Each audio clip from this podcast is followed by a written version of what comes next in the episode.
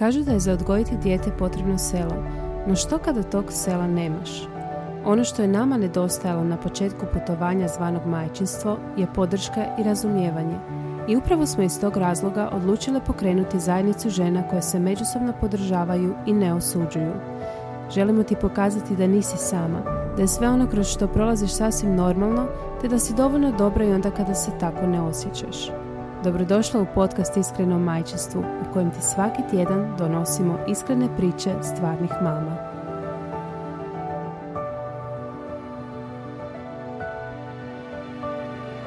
Dobar dan super mame, evo nas u još jednoj epizodi podcasta Iskreno o majčinstvu. ovu epizodu smo najavile prije par dana jer se opet nalazimo u jednoj ne tako lakoj situaciji izazovnoj, reklo bi se. Um, ponovno smo se vratile u, u mislim, pandemija je cijelo vrijeme tu, ali uh, opet je ono, čim, čim počnu škole, čim nam se vrati jesen, zima, evo novi soj, to je sada Omikron koji je vrlo zarazan. Ne znam još, ne znam tko se još nije zarazio, možda evo upravo moja gošća, evo kaže da nije. E pa da predstavim, s nama je danas u studiju ponovo u jednoj novoj ulozi isto, jer je od kad smo je zadnji put ugostile postala je mama, uh, Tijana Debelić. Pa evo, Tijana, Tijana, možeš se malo predstaviti za neke možda mame koje ne znaju, iako smo mi već e, držale i live na super mamama i, i pišeš za nas. mm Pa ja sam Tijana, Pardon, da, da, sorry, baš sam uletila. Nisam znala da ćeš me toliko dugo predstavljati, samo važne ljude se tako dugo Osobito u ovoj situaciji kad nam treba tvoja pomoć. A, hvala ti. A, hvala ti lijepa Martina. Evo, ja sam Tijana Debelić, iz Rijeke sam, studirala sam u Padovi psihologiju i od tada zapravo uvijek učim i stalno se nešto educiram i evo sad sam upisala novi master koji mi kreće online za sljedeći vikend tako da bit će intenzivno između dojenja i, i zumovanja, ali nekako ćemo se snaći, podrška ovaj, supruga je tu, tako da uspjeću. Volim mindfulness, volim ljude, volim sunce, ljeto. A, to ljeto. Samo da nam se ljeto vrati, možda će sve ipak biti malo bolje, jel tako? da, definitivno. Baš ovi dani su prekrasni. Šećem jako puno sa svojim curicom, evo četiri pol mjeseca i baš uživam u svakom tom lijepom danu i mislim si, oj, kad će ljeto, da se okupamo u ovom moru i da ovo sve malo splasne i prođe i da se opet valjda malo podružimo s nekim ljudima, ono. Tako da, još eto. malo, još malo, nadamo se. Ovaj, mm. Tijana, znači, Tijana će nam danas malo dati neko svoje, svoje mišljenje o trenutnoj situaciji i možda nam podijeliti par savjeta kako da se nosimo sa tako čestim izolacijama i sa periodom koji je težak, a ja bih rekla pogotovo je težak majkama. Pa evo Tijena, za početak mi reci kako ti prolaziš kroz ovu pandemiju kao jedna novopečena majka. Imaš li brige, strahove, što ti se promijenilo? Pa mislim iskreno, ovako nije mi svejedno definitivno recimo zarazu pokupiti, ne? Um, stalno se još uvijek nečka, mislim ja to mogu javno reći, nije da. se toga sramim, ja još uvijek nisam cijepljena, da nisam bila trudna i rodila, bila bi cijepljena još pred godinu dana, ali me bilo jako strah cijepiti se u trudnoći jer su još zapravo testiranja bila tek ono, u početku i to je nešto što me mučilo zapravo cijelu trudnoću, a što da nije pandemije me nikad ne bi mučilo i što me zapravo mučilo ovo prvo razdoblje pa dosta pratim recimo i te nove radove i gledala sam i od roda isto neki panel nedavno, tako da evo odluku jesam donijela i ono već mala ima četiri pol mjeseca, ali e, to je recimo nešto što me dosta brine, ne? jer zaraziti se, e, opet me strah, a opet me strah kao kako će cijepivo djelovati. Mislim, sve je to novo ne? i naravno da postoje radovi e, i ono nekako čovjek želi vjerovat normalno, mislim, ali kad nisi više odgovoran samo za sebe nego za još jedno ljudsko biće, onda ti je to veliki teret na leđima. Ne? Nekako stalno me mučilo šta ako ja njoj nešto otežam, zakompliciram. Ne? Tako da evo, to je recimo kao novopečena mm mama nešto što me jako mučilo. Evo. A to je sasvim uh, normalno jer ono, nalazimo se u totalno nekoj novoj situaciji koja je nepoznata svime, svima. Mm. Uh, slušamo te različite informacije koje dolaze s različitih strana i jednostavno se jako, jako teško snaći u svemu tome i u biti ja mm. mislim da vlada jedna kompletna zbunjenost uh, prije svega. Mm. Um, Što bi ti ovako, kako bi ti opisala generalno mentalno zdravlje ljudi, evo recimo situacije u Hrvatskoj? Pa mislim, obzirom da mi stalno dolaze upiti za terapiju, definitivno ovaj, nije zavidna situacija, rekli mhm. bismo. Mislim, ljudi se koprcaju. Ne? Mi smo jedan narod koji nekako stalno živi pod čizmom da li nekog drugog naroda ili eto pandemije, pa smo mi možda naučeni malo više da nas se batinja i gazi po nama i šuti i, mhm. i ono, radni magarci smo, kako ja to volim reći. Ali definitivno nije lako. Ne? Ljudi, mislim, pogotovo to što si rekla majke, ovo dok sam još radila, ali sad imam neke majke povremeno s nekime se čujem jer ono ima situacija kad normalno neko ne može izdržati pa me eto zamoli da ako možemo barem jedan susret odraditi nekako se uglavimo unatoč tome što me sad raspored malo ovaj, težak za, za organizirati. Evo i ovaj naš susret smo u konačnici morali pomno dogovarati ne? A između dojenja i spavanja i ono sve Izolacija. nešto. Izolacija, da.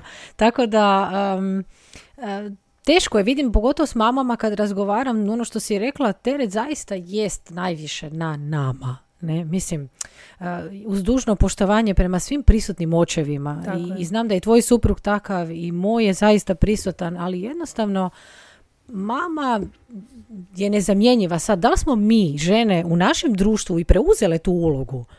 Ne? I da mhm. smo je prihvatile kao našu, ja neću tvrditi da to nije tako. Jer ona je nama jako prirodna. Meni je nekako prirodno da sam ja s njom kad njoj nešto treba. Čim ona e, zaplaće, ja ću se više tu pogurat da ju uzmem u naručje. I ja vjerujem da će to tako ostati cijeli život. Da, I sad, zašto je to tako? Jednim dijelom je biologija, To je onaj neki majčinski instinkt. Točno. Ono, želimo zaštititi naše dijete. Baš smo danas objavili jedan članak ono um, mama bear, mama medvjedica. Ono, mm. jednostavno ti je to taj instinkt mm. protiv kojeg ne možeš. A misliš li da je, evo ja, baš smo jutros poslale uh, jedan newsletter uh, u kojem smo pričala, u kojem smo pričale o pandemiji i zaista uh, misliš li da je pandemija samo produbila taj teret koji je inače nama ženama na leđima? Pa je, mislim, budimo realni. Znači, svaka izolacija znači da mama ili ostaje doma, znači uzima bolovanje, ili radi od kuće sa djecom. Mislim, evo, iskreno i prije sam znala da to baš nije lako ostvarivo, ali sad kad ja imam dijete, mislim, znam koje su to ono vratolomije da uspiješ odraditi sastanak, da uspiješ, ne znam, snimiti podcast, da uspiješ nešto napisat kad ti stalno neko tu najdraže malo derište, mislim, bože, voliš ga više od sebe, ali tu je pa priča, pa nešto treba, pa plaće, pa ga niko drugi ne može umiriti, pa opet traži mamu, pa onda ajde smiri, pa se vrati radit, pa onda opet ne možeš. Mislim, sve to nekako još lakše i ostvarivo kad si ti sam svoj e, majstor, imaš svoj neki obrt, firmu, pa kao još možeš nešto hendlat, pa ajde radit ću po noći, pa ću u dva ujutro nadoknaditi, pa ću se dignuti u šest. Ali kad da, recimo imaš radno vrijeme od 8 do 4, imaš sastanak u 11, mislim. Mislim da je najveći teret baš na zaposlenim majkama koje... Točno koje nisu sam svoj šef, jer evo, mislim, ja gledam iz svoje perspektive, mislim, meni je teško, ja imam neki plan, sam mhm. donijela za ovu godinu što želim sa svojim poslom. Imam kampanje koje trebaju ići. Ja znam za neke stvari, ok, mogu ih, nema veze, odradit ću ih na večer. Ali raditi online nastavu gdje ti stvarno moraš biti uz dijete i ove godine sam se mhm. uvjerila da je to tako, jer zaista je mhm. ono kaos sa tom online nastavom. I uz to uh, moraš ono, nema, nema sad neću odgovoriti na mail, moraš odgovoriti na mailove, moraš se javiti na te Zoom kolove koji su bez obzira uh, što si ti doma, ti u 10 sati imaš Zoom call i ti tu trebaš biti. Mm. Mislim da je najteže stvarno uh, zaposlenim mamama koje se trenutno nalaze u izolaciji sa djecom koje i dalje moraju raditi, tako ne onda su mm. naravno morale uzeti opet bolovanje. E, rekla sam opet jer uh, sve više i više čujem da znači ne radi se samo o jednoj izolaciji pa onda kažem ok, ajde, barem smo to riješili, mm. nego mame imaju recimo dvoje djece, jedan tjedan je jedan u izolaciji, drugi mm. tjedan kad se ovaj vrati, evo ti već sljedeće dijete ide u izolaciju i tako se zareda po nekoliko izolacija u par mjeseci. Um, ali mislim da je svima stresno i mamama koje rade same za sebe i domaćicama i jer jednostavno moramo biti sve ne samo inače društvo od nas očekuje da budemo sve, a sad moramo biti ono i učiteljice i... Ma... Je, taj segment te online škole je zaista e, zahtjevan. Mislim, ono tebe e, zapravo kao osobe koja nije profesor je tako nekog, e, nekog predmeta, zahtjeva da ga možeš na neki način podučavati i raditi s djetetom, ne, podučavati ga ti umjesto nastavnika. Sad naravno neko će reći, bože, ja sam u školi radila i naravno da se kolege ne bi nikad uvrijedili. Naravno ima neki kolege nek se uvrijede jer neki kolege sigurno loše i rade. Ali oni koji dobro rade znaju ovaj, da dobro rade, tako da se oni neće naći prozvani u ovoj situaciju. Ali ima ko u svakom poslu. Ima ljudi koji će se postaviti na trepavice pa će s tom djecom zaista raditi, makar je to i online, je tako, pa će raditi još tri put više, jer naravno da i profesorima je onda to više posla, koliko god to možda neko ne kuži, ali jest a s druge strane ima onih koji će tu nastavu online iskoristiti za još manje rada. Ne? I tu sad ti predmeti zaista padaju na leđa roditeljima. Ako ti nisi učen u nekom predmetu, pa nije baš tako lako predavati. Tako? Mislim da se slažemo. Mislim, ne moramo svi znati ni fiziku sedmog razreda, ni kemiju, ni matematiku, ni hrvatski, ni bilo što. U konačnici svatko radi i uči onoliko koliko želi. I nismo zato vrijedni ili manje vrijedni ljudi jer smo neko više educira, neko manje. Ali recimo ja otvoreno mogu reći, mislim ja sam katastrofa iz fizike i kemije. Sva se reći imamo doma tatu. Ja također. mislim, on bi mogao, ali da meni staviš gradivo iz sedmog razreda iz kemije, pa ja ga ne bi znala objasniti svom djetetu. Tako je, neko, sad? je, neko je baš napisao, ajme, prvo se ja trebam sat vremena pripremiti pa i onda mogu svoje dijete učiti. Ali evo, ja recimo imam drugu situaciju gdje je uh, dijete prvi razred. Znači, već ta mm. promjena je za njega bila vrlo stresna. Čim je mm. škola počela, ok, mislim, dobro je prošlo, on se prilagodio naravno, ali škola znači i puno više obaveza. Tu su zadaće, tu je sve. Mm. Ali evo, jedna, prvo, su, prvo je bila, ne znam kad izolacija, u desetom mjesecu, pa je on onda opet evo uh, u zadnjih mjesec dana smo imali dvije izolacije, on više školu ne doživljava kao neku obavezu, iako je online, jer zna ok, evo sad malo idem u školu, sad sam malo doma. Tako da mislim da uh, ima veliki utjecaj i, i na našu djecu. S druge strane ne želim ga forsirati isto. Znači ima učitelja koji trenutno u ovakvoj situaciji zadaju takve i zadaće i sve. Uh, mislim teško je djeci naravno osobito ovim manjima koji su tek počeli svoje, svoju ovaj period školski. tako da, mislim da je izazovna situacija za sve, za majke, za djecu, ali čak i za učitelje jer vidim ovaj po, vidim da su svi, evo danas sam pričala baš sa učiteljicom Stefijevom, vidim da je ono umorna više od cijele te situacije jer evo, nažalost, mjere su takve, barem kod nas u Italiji, da ništa više nema smisla. Uh, koja je razlika po tebi, uh, recimo, onog prvog lockdowna i ove pandemije? Mislim, omikrona. U prvom lockdownu, da, da, ne, jasno. ovog vala. Prvi puta, Koji je to po redu val? Ne znam više. Iskreno, na šta, iskreno ovako najiskrenije kao majka četvero i pol mhm. mjesečne curice, ja trenutno to uopće ne pratim. Znači, ja sam se toliko isključila. Ja sam isključivo s njom u šetnjama svaki dan satima koliko god mogu ne čitam. ono, ako uhvatim vremena za čitanje, čitam o svojim nekim divnim stvarima vezanim uz posao. Nekako prvi val je bio novost za svih nas i emocija koja je najviše prevladavala u prvom valu je bila strah. I to je ono što sam spomenula, recimo taj strah koji sam ja doživljavala sad u trudnoći, recimo da li ću moći, ne znam, partner biti sa mnom kad budem rađala, da li ću se razboliti tijekom trudnoće, da li da se cijepim tijekom Znači, to je jedan strah, ali taj strah je bio puno intenzivniji u prvom valu. Za većinu ljudi, da se razumijemo, za neke je taj strah još i dalje izrazito prisutan, iako nisu postali majke ili nemaju možda neke druge zdravstvene razloge, ali svejedno se jako boje trenutno zaraze koronavirusom. ona emocija koja je polako počela preuzimat, možda mjesto strahu, i koji je počeo malo slabiti prisutan jest, ali je puno manjeg intenziteta nego li u prvom valu, je više možda frustracija s jedne strane, ljutnja i e, zapravo ne, neka, neka osjećaj neizvjesnosti, ono, osjećaj bespomoćnosti, rezigniranosti, da li će to više ikad prestati? Da, tako je. Um, ono, u prvom tom lockdownu smo bili, ok, ajde, sad ćemo se svi zatvoriti, ono, cijepit ćemo, cijepit ćemo se ko se želi, pa evo, ono, proći će. na kraju nije se ništa dogodilo. Znači nije prošlo, uh, sad je još gore, znači sve smo napravili. Mislim da su ljudi jednostavno izgubili uh, povjerenje u sve i ono, uh, ne vide više smisao niti u mjerama, niti u, u, u svemu ovome što se radi. Um, neki dan sam baš ono postavila tu anketu na svoj Instagram Uh, stvarno, ja sam se ovaj iznenadila odgovorima. Ono, mame zaista nisu dobro. Mm. E sad, kako, se, kako si pomoći? Mislim, evo, mene osobno, ja sam se neki dan isto pojadala jer uh, bili smo zatvoreni u u tijekom praznika nam se baš dogodila uh, korona. 21 dan smo proveli u izolaciji. Toliko sam se veselila tim praznicima jer nas je općenito korona odvojila od obitelji. Mhm. Ono, rijetko se viđamo od kad je sve to počelo.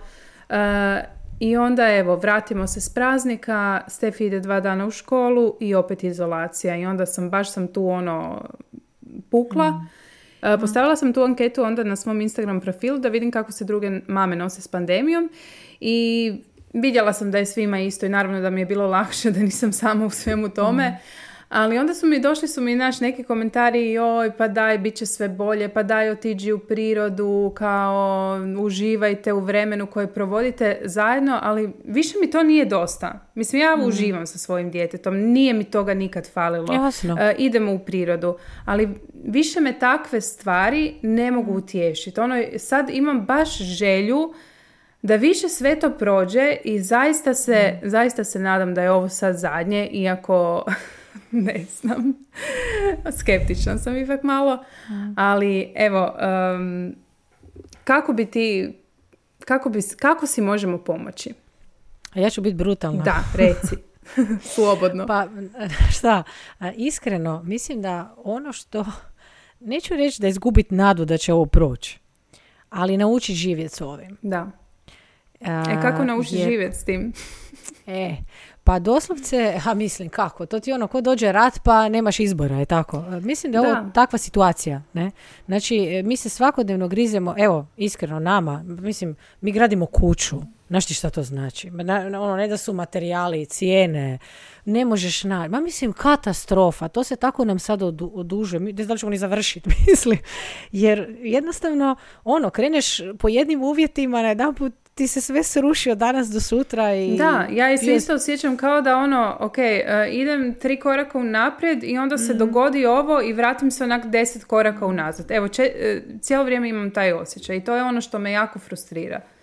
Mm, je, je už, zato sam baš spomenula riječ frustracija kao prva emocija, jer je iznimno prisutna ta frustracija. Već ti ono, ma daj više u, ne, naravno nećemo sad baš u eter, ali svi mi to stalno pomišljamo jer smo štufni, umorni smo, dosta nam je, ono, dajte više, ne.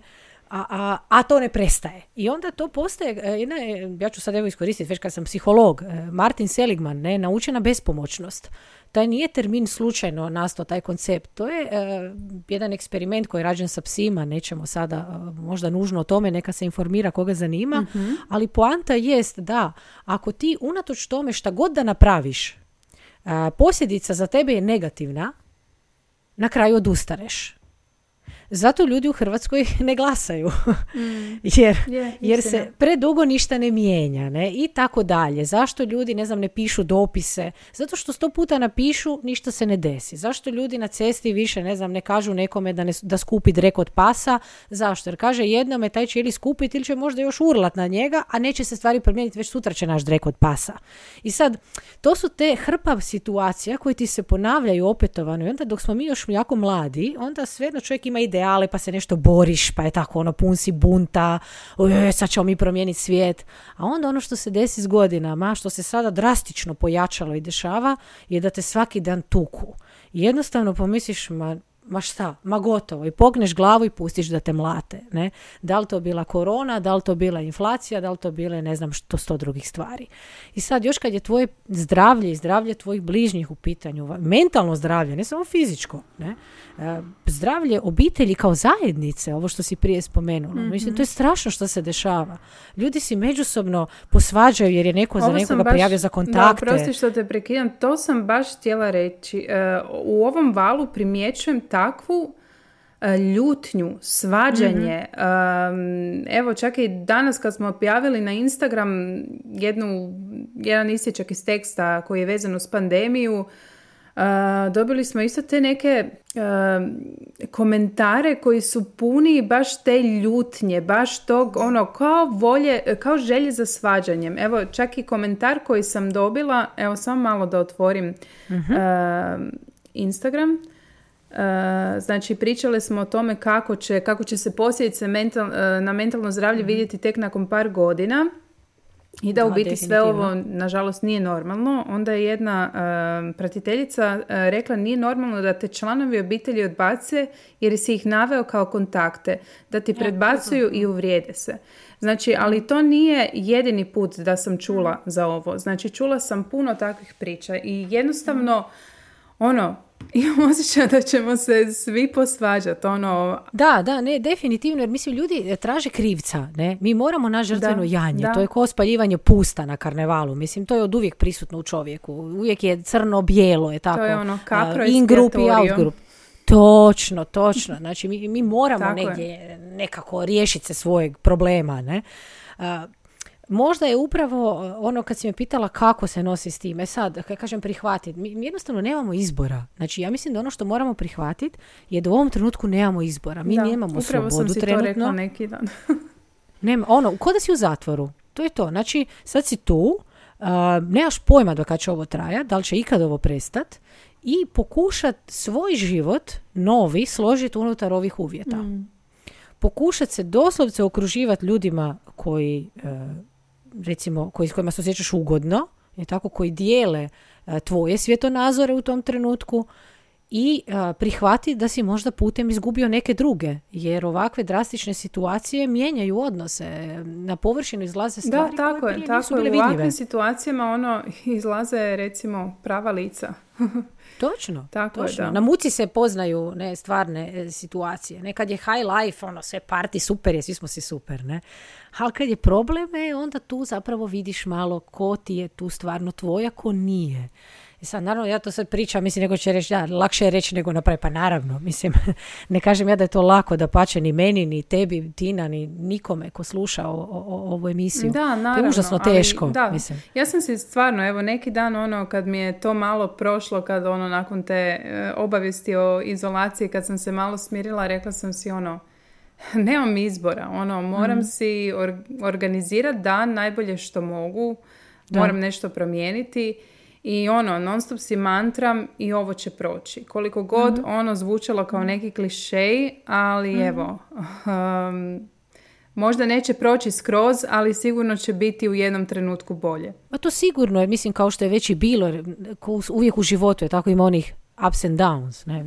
Neminovno je da mora biti bolje. Poslije kiše dođe sunce, poslije rada dođe godišnji odmor. Mislim, cijeli život je plus minus. Tako da, ali ono što možda nije realno, nažalost, da se razumijemo, ja sam neki dan šetala, eh, evo, to je sad malo digresija, htjela sam reći, mhm. nije realno možda očekivati da će se život vratiti ko prije. Ne? To je možda ono što mi svi negdje potajno u sebi gajimo. I ja sam šetala Tako. Eh, neki dan i sad dolazi mi prijateljica i znaš, hoćemo li se zagrliti ili nećemo. I to je nešto o čemu nikad ne bi razmislili. Meni je došlo da se rasplače. Jel tako?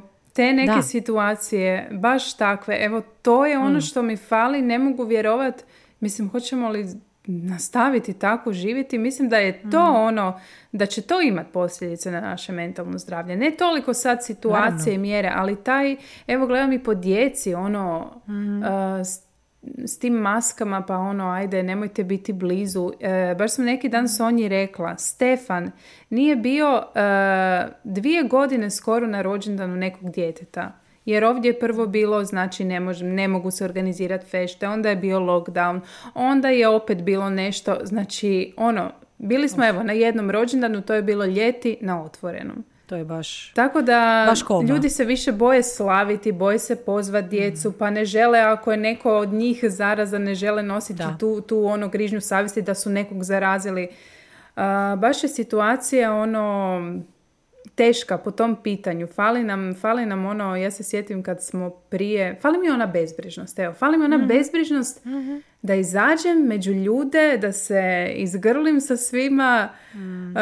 da bez toga da misliš ono, ok, uh, hoće li mi se sad nakon ovog nešto dogoditi ili, mm. ili da uopće pomisliš što će ova osoba reći ako joj se približim, znaš? Mm. Točno, upravo to. Upravo to, da, jer e, već promatraš ono, mi ko ja se to kažem, šalim, ko u westernima. Znaš ono, kad svako ima svoju pištolu i sad duel i onda se gledaš na pet metara i sad tako zapravo tako si mi prilazimo. Sad gledamo Točno. hoćemo li si pristupiti bliže ili nećemo. Hoćemo li pružiti ruku onda kao diskretno malo onako da, da. nešto napraviš neki mot, onda ako osoba ponovi mot onda kao...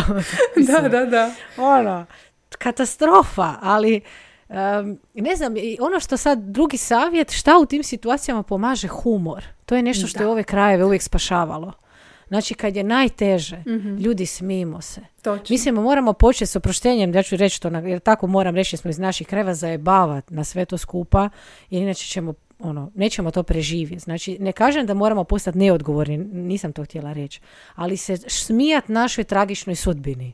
Točno. Jer to nas ja vadi van. Ja sam osoba koju onako sarkazam vrlo spašava, mm. jako ga volim.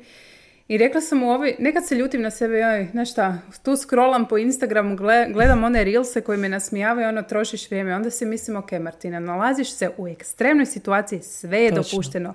Netflix, uh, screen time, znači, mm. ako je izolacija, prestanimo više s tom grižnjom savjesti. Ono, mm. osobito u ovoj situaciji. Moramo shvatiti da je ova situacija zaista teška, da nije normalna i, i da, da je sve dozvoljeno. Ono, ono što Hail nas čini... to the preacher!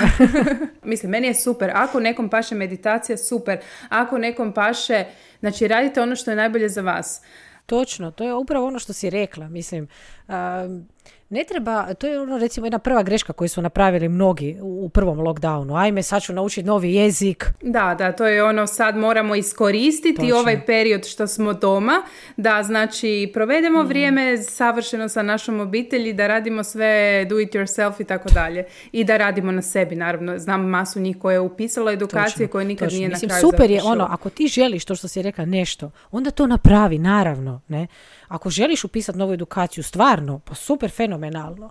Ako želiš e, meditirati, meditiraj. Mislim, ja, ja se bavim mindfulnessom, ali ne moraju svi, da se razumijem. Ja, ja kužim da to da. nekome ne paše. Naravno, uvijek kažem, ajde probaj barem samo osvijestiti, ne znam, dah. Da, naravno, zašto ne probat? Da, Točno. ako ti ne paše, Točno. ne moraš. Znači, nema, znači, nema, ništa ne, ne postoji recept za, za sreću, ni recept za zdravlje, ni, znači svatko od nas je svoja persona i ok je da ti neke stvari ne pašu. Sad naravno nije da potičem da svaki dan ako neko voli folije s puno hamburgera i cijeli dan ležati. Da, naravno. Uh, opet umjerenost je bitna u svemu. E. Znači nećemo postati alkoholičari, popit ćemo si jednu do dvije čaše vina.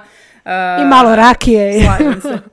I malo rakije, ono, kad, kad ti jave, mama, od danas smo u izolaciji. to, onako, diskretno iza školjke od WC-a, Kako ono filmu imao vodokotliću sam, jednom je bila umrla samo od smijeha. Mislim, eto, psihologu, alkoholizmu, ali dobro, i smije se. Mislim, nemojte me krivo shvatiti, ono što sam rekla prije. Mislim da smijeh stvarno može pomoći. Ja ga puno u terapiji koristim. E, neko će reći, ajme, ti si ono, kako može biti tako bešćutna da pače. Naravno da treba znati trenutak. Nećete osobi koja vam plaće usred e, krizne situacije reći, ajde, nasmijte se na sve to što vas briga. Ne? Ali treba osvijestiti onaj trenutak kada mi i druga strana postaje prijemljiva za to da možemo nadići ovu situaciju. I to je ono što mislim da nam može pomoći. Da, da, da, da se snažimo da, da si svaki dan govorimo da mi ovo možemo proći. Da šta god da se desi, da ćemo mi to preživjeti. Jer to je istina. To da će nam biti zeznuto i da će nam zboliti i da nam je grozno i da nam je neugodno i da nam je svakako, nam jest. Ali mi to možemo. I mislim da je zapravo to nešto što se svaki dan moramo podsjećati. Znači, ne nužno da je danas dobro ili da će sutra biti divan dan, jer će možda biti katastrofalan, i onda si pričamo priče, ali reći, i ako sutra bude katastrofalan dan, proći ću ga i doći će opet jedan dan koji će biti lijep. Kada? Ne znam, ali bit će ih, ne? Jer nije baš da će biti smak svijeta prek sutra. Tako je. Tako je. E, mislim, mi smo o kako si mame mogu pomoći i malo se rasteretiti, o tome smo pričale u brojnim epizodama koje možete pronaći i u, u, svim aplikacijama. Znači, za slušanje podcasta e, sve su aplikacije, e, sve su epizode dostupne, tako da tu imamo nekih savjeta i trikova. E, možda evo za kraj Tijena što bi još rekla mamama osobito mm. koji nas slušaju. Da se opuste, da su divne mame.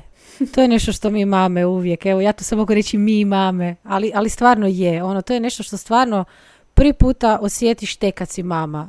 ja sam skušala, neki dan sam se zaglavila u liftu u zgradi i prva misao koja mi je bila nije ajme šta sad, ne znam, ću se prestrašiti, ću biti gladna, nego prva misao, ajme kako ću je sad podojiti, će ona biti gladna. Ne?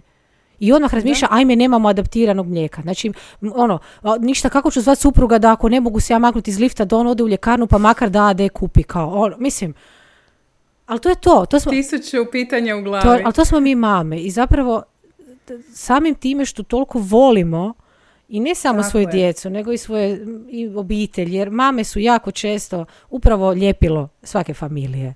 Tako da e, mi smo stvarno dajemo ono svaki dijelić svoje dlake jedine što još nam preostaju na, na tijelu, valjda evo u njih ima jedino kozmetičarka. Ali sve drugo damo svoje djeci.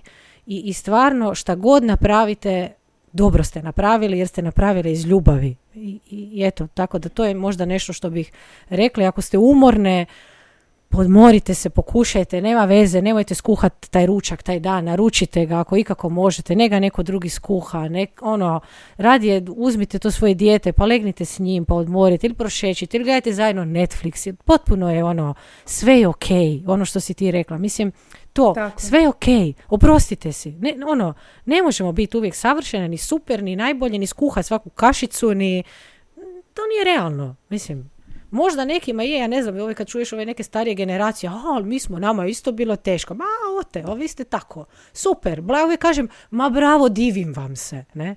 Očito ste vi, ja ne znam šta, ili ste bile veće robinje, ili ste bile su uspješnije žene. E, mi smo takve kakve jesmo. Ja kažem, ja sam takva kakva jesam. Imam svoje mane, Ovo vrline, odgovor, da. granice. To je to, ja dalje od toga ne mogu, brate. Neko skoči 3,5 metra, ja ne mogu skočiti 3,5 metra. I šta sad? Pa nisam zato lošija osoba. Ne?